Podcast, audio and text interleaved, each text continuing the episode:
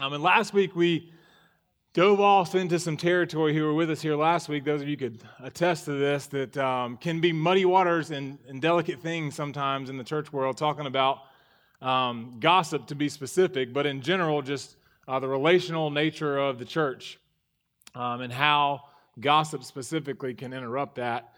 And I told you last week, I made a promise to you last week that it wasn't going to be quite so heavy this week.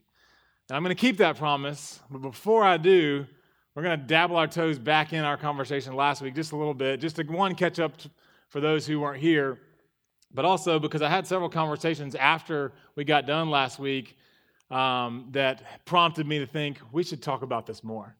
Um, and in a good way, it was good. So, what we did last week is kind of scratch the surface of um, kind of what gossip is um, in general, and then what, what the Bible has to say about it, with the intentions of getting a biblical perspective on gossip, not necessarily what we think uh, the culture thinks of gossip. So I want to start off with a couple statements that I've heard before. Maybe you've heard them or said them. Um, things like, it's not gossip if it's true. You guys ever heard that? She didn't say that it's a secret, so it's not gossip.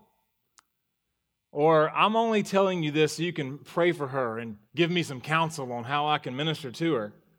That's not gossip, right? Have you ever heard these things said before? Maybe you've heard somebody defend them, uh, defend their statements this way. I'm sure you have heard them. I've heard them come out of my own mouth once or twice, or something like that. And I'm honestly deeply ashamed of that because, as we discovered last week, um, scripture has something to say about gossip, and most of what we saw last week was not good. Um, so, we talked about last week um, gossip being listed among some of the very serious and very serious offenses in Scripture, like murder and haters of God, making it pretty clear that there's, there's nothing trivial about gossip um, in the eyes of God. So, by now, we already know uh, that gossip is not something that pleases the Lord. Um, but what I want to do tonight um, is talk about the question for just a minute uh, what, what is gossip exactly? We have briefly addressed it last week with kind of a Google's definition of it and how that might be a little bit off and looked at some passages about it. But I want to kind of get a full picture tonight because what we want to land here is not just what about what is gossip and what is it about, but we want to turn away from it. And so I think to rightly do that, to, to put it off, and to put something else on, to do that well, we have to know what it is we're trying to put off. Uh, try to know what it is that we're trying to turn away from. And so, where do we go when we, we have questions like this as Jesus followers? Uh, we, we go to the Bible, of course. And God's Word provides the answers. According to Scripture, uh, there's some things that it tells us what, we, what happens when we gossip or when are times that we gossip. In Proverbs 11 13, it says, uh, when we tell a secret, a gossip betrays a confidence, but a trustworthy person keeps a secret. Um, if you're Bible flippers, sword drillers, um, you might want to just buckle up. We're going to go this, this part really fast. So you can just listen to me read the scriptures if you want to. But if you're really good at this, you can flip through.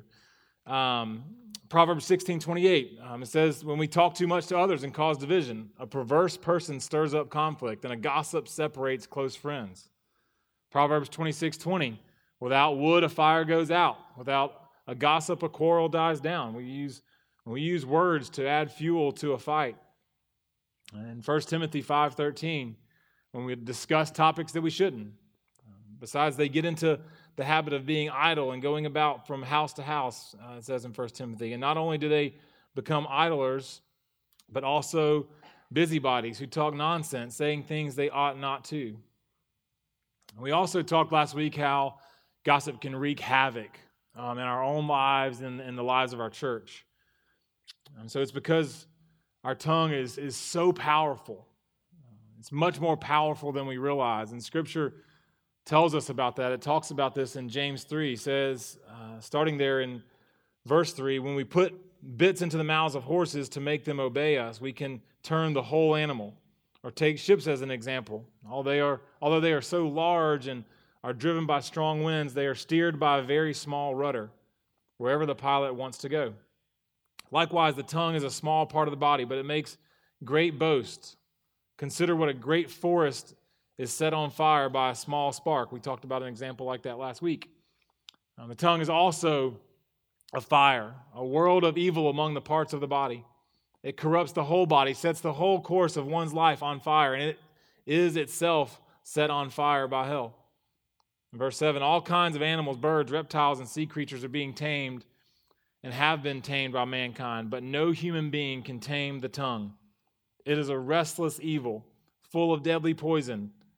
The with the tongue we praise our Lord our, and Father, and with it we curse human beings who have been made in God's likeness. Out of the same mouth come praise and cursing. My brothers and sisters, this should not be. Can both fresh water and salt water flow from the same spring? My brothers and sisters, can a fig tree bear olives or a grapevine bear figs? Neither can a salt spring produce fresh water. And he's saying, like a small bit in a horse's mouth or the small rudder of a big ship, our mouths carry great power in our lives and those around us. And it's made to do that. God has designed us that way. I love his illustration of the forest fire, and we talked about another illustration like that this week or last week. Uh, and we've seen this happen, right? I know I have. Picture you and your friends as the forest, and a little gossip spark gets flung out there in the middle of the forest, and someone fans a, lit, a little bit, and it sparks up into a flame. And the flame consumes its first victim and quickly spreads. Trees are on fire now, and the gossip wind really gets up, picks up now. Next thing you know, everyone's mad at everyone, and smoke is coming out of everyone's ears, and the entire forest is engulfed in flames. The fire rages on for who knows how long until all that's left is a bunch of burnt stumps and lost friendships and ashes. What a shame. And I'm sure this has happened to many of you. But when we apply God's word to our speech, the excuses that I listed at the beginning just don't seem to hold water. Can our words cause division and add fuel to a fight or, or betray a confidence, even if they're true? Absolutely. Are there some things best left unsaid, even if we haven't sworn, haven't been sworn to secrecy? Yeah. Is it necessary to share every detail of a situation in order, ask, in order to ask for someone's help in prayer or in counseling? Not really. It's not necessary to share every detail. So, as we go back to our original point and really getting back to what we want to land on later tonight, God takes gossip really seriously. And He warns us of the havoc that it will wreak in our lives and, and in His church. So, logic says we have to avoid that at all cost, right? If we, if we can all say tonight that we have landed on this biblical perspective of gossip, um, we then know we have to turn away and run from it. So the question then becomes tonight how do we flee from gossip? Because gossip is sin, and the word tells us to flee from sin, not to stand around and dabble in it or to, to see how close we can get to it without getting hurt. Remember, sin is like a ferocious lion ready to pounce, to devour you. And so, what would you do if I, I let a ferocious lion into this room now? You would run for cover. You would run for your life. So let's see where the word tells us to run tonight, specifically when it comes to the relational dynamics of our church, and specifically when it comes to gossip, and, and even more importantly than gossip, the, um, the opposite of gossip is conflict resolution. And I think that's where um, we land. So in Matthew 18, a very familiar passage, Matthew 18, 15, um, you can turn there if you want. It's a few, few verses long, 18, uh, Matthew 18, 15 through 17. We're going to kind of see where we run to when we're hit in the face with this idea of gossip, whether it's our own voice partaking in the gossip or if we're just happen to be in a room where gossip is happening. Matthew 18, verse 15 through 17 says, If your brother sins against you, go and tell him his fault between you and him alone. If he listens to you, you have gained your brother. But if he does not listen, take one or two others along with you, that every charge may be established by the evidence of two or three witnesses. If he refuses to listen to them, tell it to the church. And if he refuses to listen even to the church, let him be to you as a Gentile and a tax collector. This seems so simple and kind of elementary, kind of If this, do this, then this, do this. But I really do think it is the answer to so many of our problems when it comes to gossip and more specifically conflict resolution. Uh, really simply put, this passage means just go to your brother. Just go to them. If there's a conflict, if there is sin, whether from you or against you, go to that brother.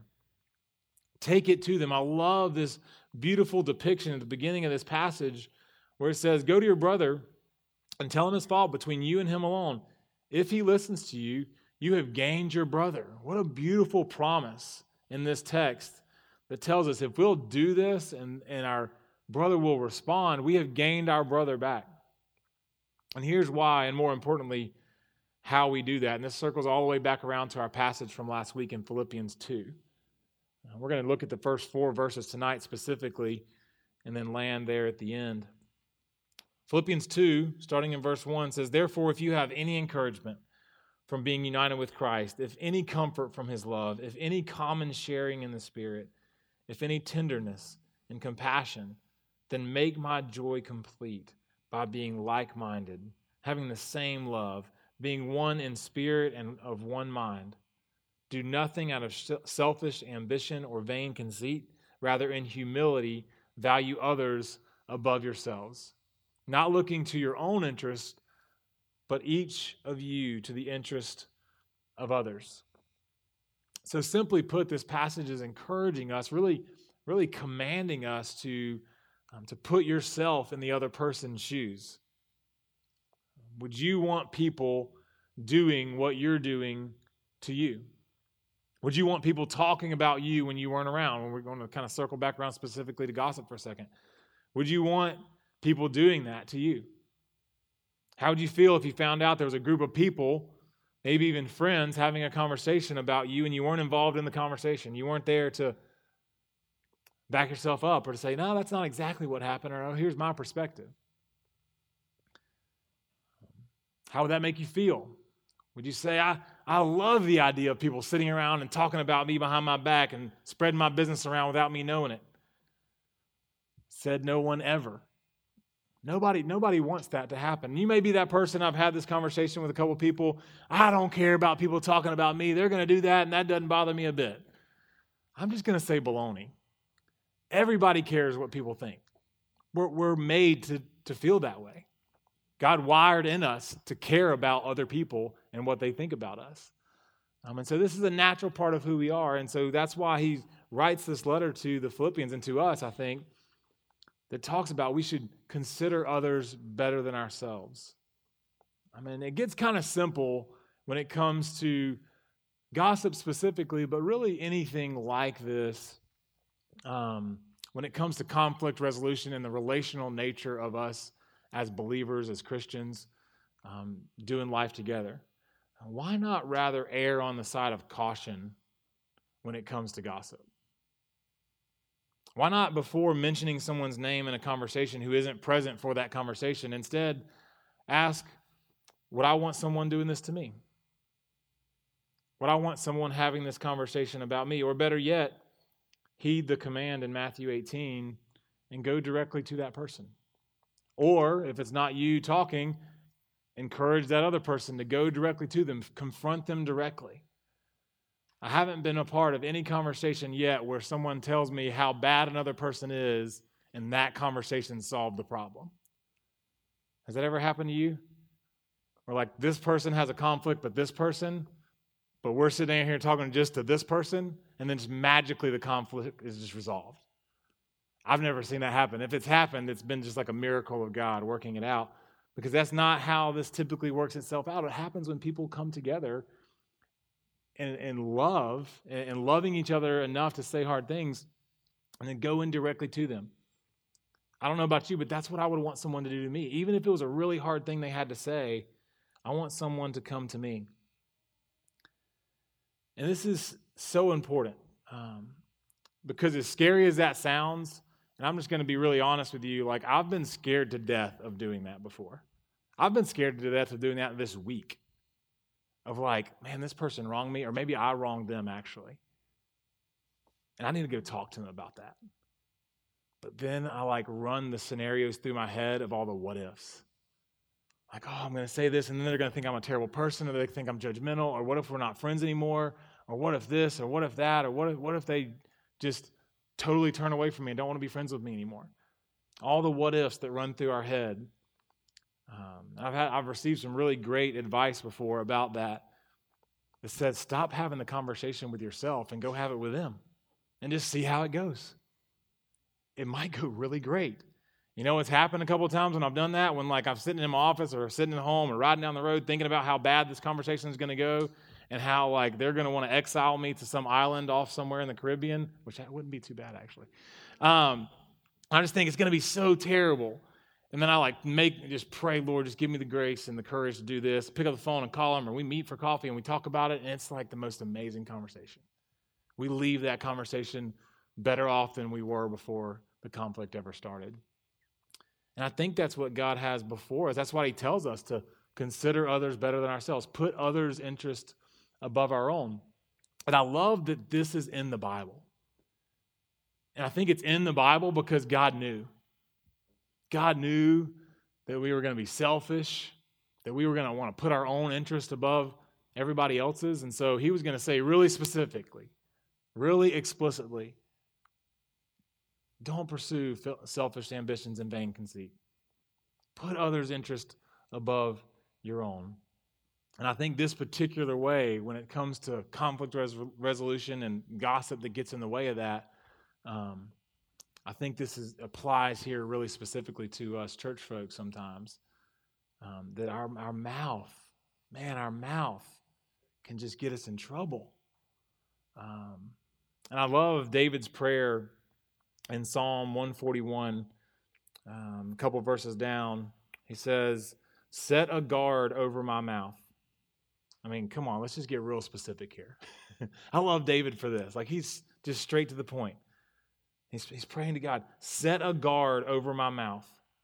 Keep watch over the doors of my the door of my lips. Let not my heart be drawn to what is evil.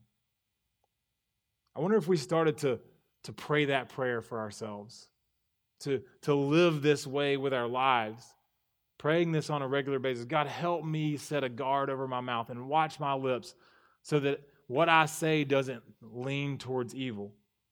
Imagine what God would do in our personal lives, in our relationships with each other, in our church. If we became, a, just imagine this for a second. If we, as a people of God at Hillcrest, became known to be people of resolution, conflict resolution, reconciliation. That's who we are as believers. Ultimately, we are children of the Father of reconciliation. God is the author and perfecter, the Father of reconciliation. He is the ultimate reconciler. And by God's grace, we've been called to be reconcilers ourselves. But I wonder if that's the way the world around us actually sees us. I wonder if that's the picture that we paint to the world around us. I wonder if it's even how we think about ourselves sometimes. A lot of times I walk around thinking, I'm right and I'm going to be right no matter what. I've done this with my wife. I've done this with my children. I've done this with my coworkers. I've done this with the person who cut me off in traffic on Nine Mile Road. I'm right and you're wrong, and don't you forget it. And I'm going to tell the people I work with when I get there how dumb you are.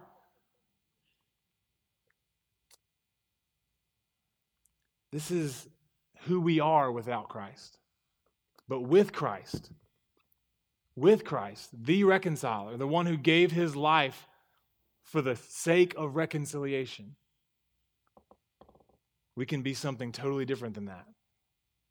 We can be agents of reconciliation to a world who is broken, fallen, in desperate need of reconciliation. And Paul gives us kind of a roadmap here in Philippians 2. He starts it off from the very beginning. If there is any, any reconciliation, any joining between you because of Christ in you, do these things. Consider others better than yourself. Put others' interest above your own. And he continues on in Philippians 2 5 through 13. This is a little bit of a long passage, but I want to walk through it because this is really this is really the heartbeat, the pulse behind what Paul is trying to get them to see. Philippians 2, 5 through 13. This, this speaks to what we, where we are, what we're talking about. In your relationships with one another. And this is where we, this has kind of been the overarching theme of these two weeks together the relational nature of our church, of the church, Big C, and of our church, Little C, Hillcrest. The relational nature. Paul is saying he's, he's writing this to a church, to a congregation of people just like, the, just like us. And he says, if all these things are true, if you have fellowship in Christ, do these things. Put, put others' interests before yourselves, consider others' interests above your own. In verse 5, in your relationships with one another, have the same mindset as Christ Jesus. And you're like, hmm, I wonder what that would be. Oh, wait, Paul tells us in the next passage. I love this about Paul. No guesswork. Have the same mindset as Christ Jesus, who, being in very nature God, did not consider equality with God something to be used to his own advantage, to be grasped. Rather, he made himself nothing by taking the very nature of a servant, being made in human likeness, so that he would know intimately what it's like. So he would know personally the people he, he, who he was sacrificing for. Made in human likeness and being found in appearance as a man, he humbled himself by becoming obedient to death, even death on a cross. Therefore, God exalted him to the highest place and gave him the name that is above every name, that at the name of Jesus every knee should bow in heaven and on earth and under the earth, every tongue acknowledge that Jesus Christ is Lord to the glory of God the Father. Therefore, therefore, those things being true, my dear friends, as you have always obeyed, not only in my presence, but now much more in my absence. Continue to work out your salvation with fear and trembling. Why? For it is God who works in you to will and to act in order to fulfill his good purpose. Church, God is calling us to do this thing so that he can fulfill his good purpose in and through us. I don't want you to do these things. I don't want you to stop gossiping or figure out how to reconcile the people just so we can be nice and other people will say, oh, look, they, they can get along. No, we want to do these things so people around us see Christ in us and say something is different about those people. There's something going on with them that I need some of. And God has chosen us to use us towards that end to, to work out our salvation. And we get to do that with one another. We get to come alongside one another and do this together. To see this reality come true with the children of God, but then also, also outside of this church. In your relationships with one another, have the same mindset as Christ Jesus. That mindset of Christ is others first, ultimately. I mean, if anybody in the world had the right to say me first, it was Jesus. He's the only one, really, that had the ability and the right to say that. He was perfect, lived a perfect life. He was the Son of God, is the Son of God. And so, if anybody can say, hey, me, I'm right, you're wrong, it's true. But what he came and said instead was, I'm, I'm taking the blame. All the wrong, all the evil that you've done, all the, all the consequences that you deserve, I'm taking them. And not just so you don't have to face consequences, so that you can be made right. The right one was made wrong, so the wrong ones could be made right. There's no more beautiful picture of reconciliation. It's this beautiful picture that Jesus paints that says, why not rather be wronged? And we get the opportunity to say that. I think that's what Philippians 2 is saying. That's what Paul is saying in Philippians. He, he, like Paul, just says it really eloquently. But if you boil it down to just one quick sentence, in those situations where gossip's happening, when you've been wronged, when something's not going right, and you feel like, no, I'm right, and they're wrong, and I need to put them in their place, Paul says, why not rather be wronged? We see this in other places in Scripture where they tell you when you know the Roman soldier asks you to walk a mile, you walk walk two, walk more. Turn your turn the other cheek too when he slaps you. Why not rather be wrong, which is completely counterintuitive to, to our sinful nature. And we see that all the way back to the garden.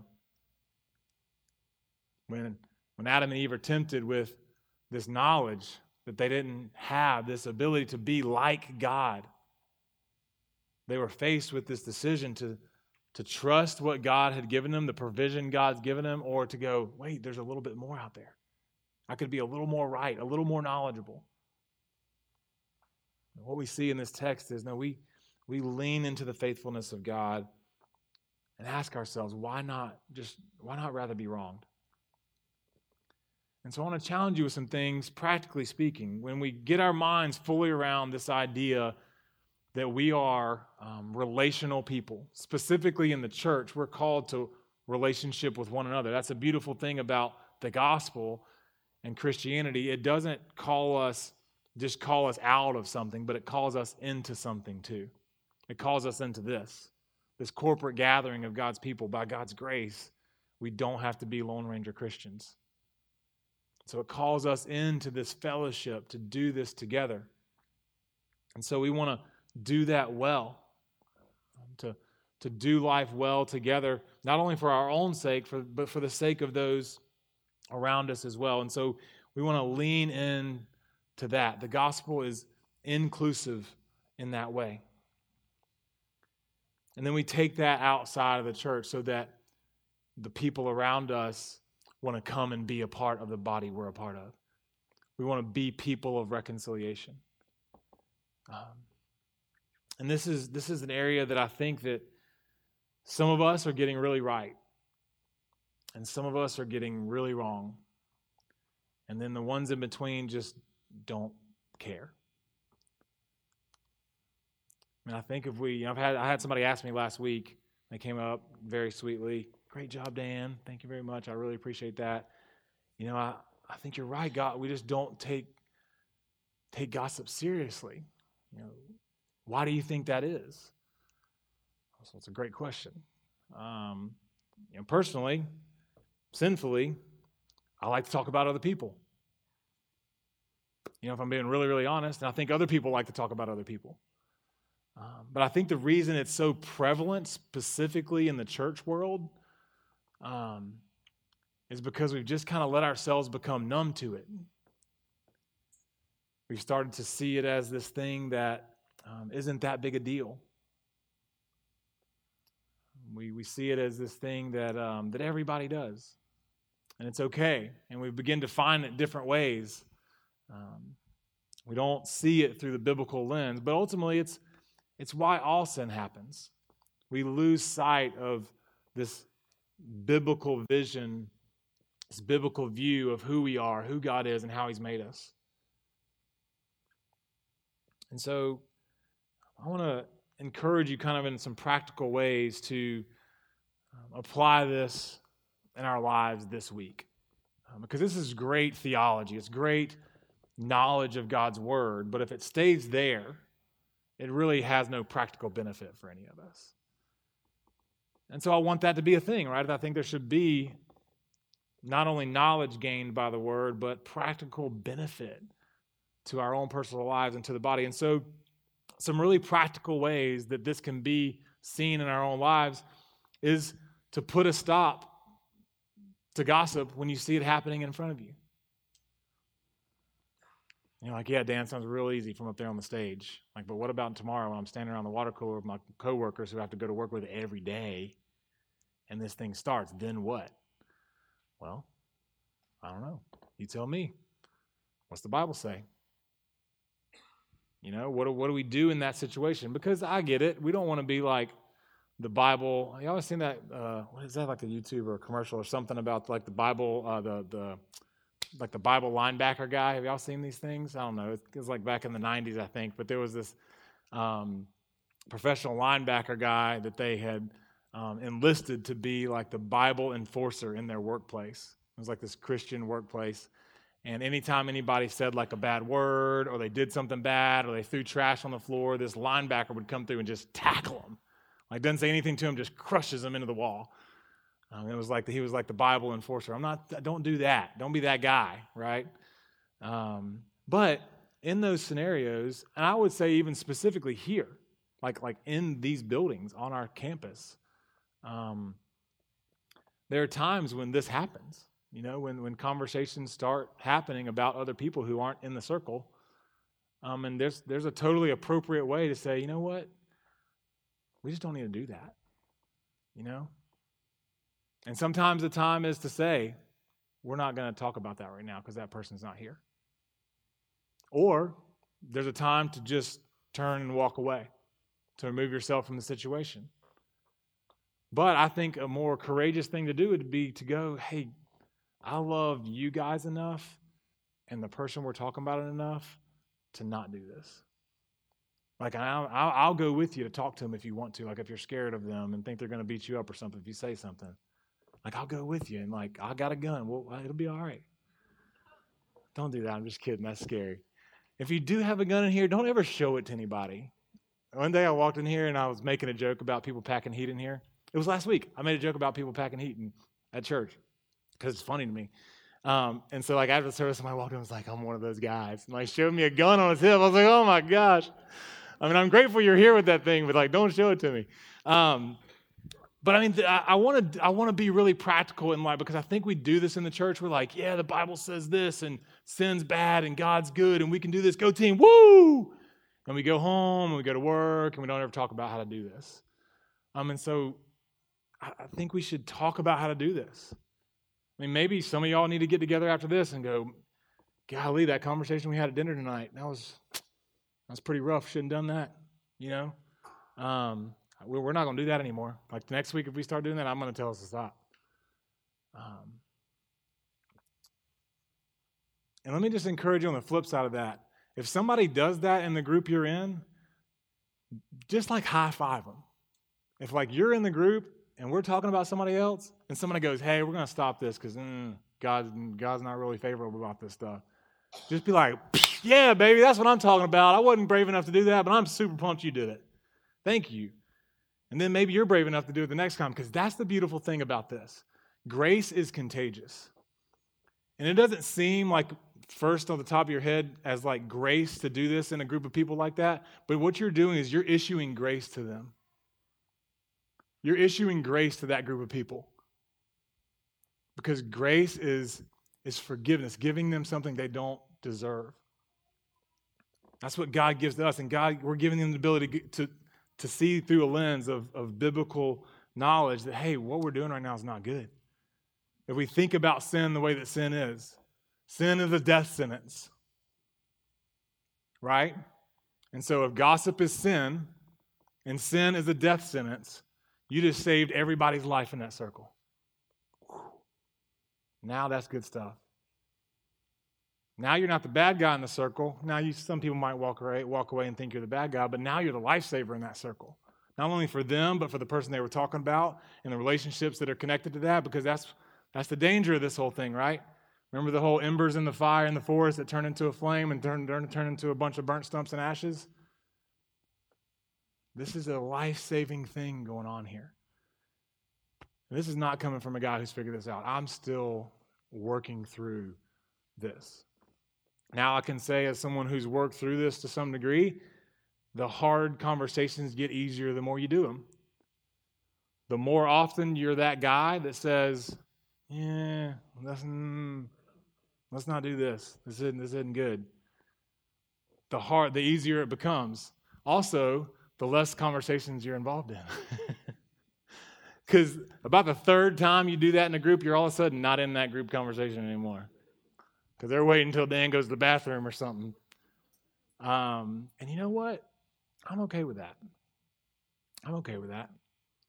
Um, because not everybody's going to accept what Scripture says about this. Not everybody's going to accept the fact that they're involved in a thing like that. Um, but I think we have a responsibility, a call on our lives to, to do these things, to really stand up for the sake of the gospel. I mean, the, I think that's part of the reason we don't take this particular thing so seriously. We don't think it has anything to do with the gospel. Like gossip's over here in this thing that we do as a culture, and the gospel's over here in the Bible somewhere. I, I, that's not what I see in Scripture. I think they're so closely related, and if we don't see them that way, we don't treat them that way. The good news is we, we just don't have to figure this out on our own. Right? God has been so good and gracious to us to give us books like this, Philippians 2, that we can reread every single morning. That's an amazing thing about the Bible. Like, Pat, when you read your Bible this morning, it didn't just like poof disappear in front of your face. It's still there. It's amazing. So we, we can open up Philippians 2 tomorrow and read it again. Because, like, I forget from last night to tonight what I read. And so, by God's grace, we've been, we've been called to be these ministers of reconciliation. And I think one of the greatest ways that we can do this as a church is with our, with our words. One of the greatest ways. Because there's nothing different about gossip in our culture. When you're standing around the water cooler at work gossiping, so is everybody else at work. But when you're not, it says something. And I think ultimately what you'll end up seeing is people respecting it. Right? Because when you walk away from that group conversation about somebody else, what is the first thing you think? Well, man, if they're talking about Jim like that, they probably talk about me like that too. And if you don't think that, you should. when you stand around in a group of people and they're talking about somebody else, when you're not in that group, they're talking about you. And so, for no other reason but selfish motivations, we stand up for the sake of the gospel.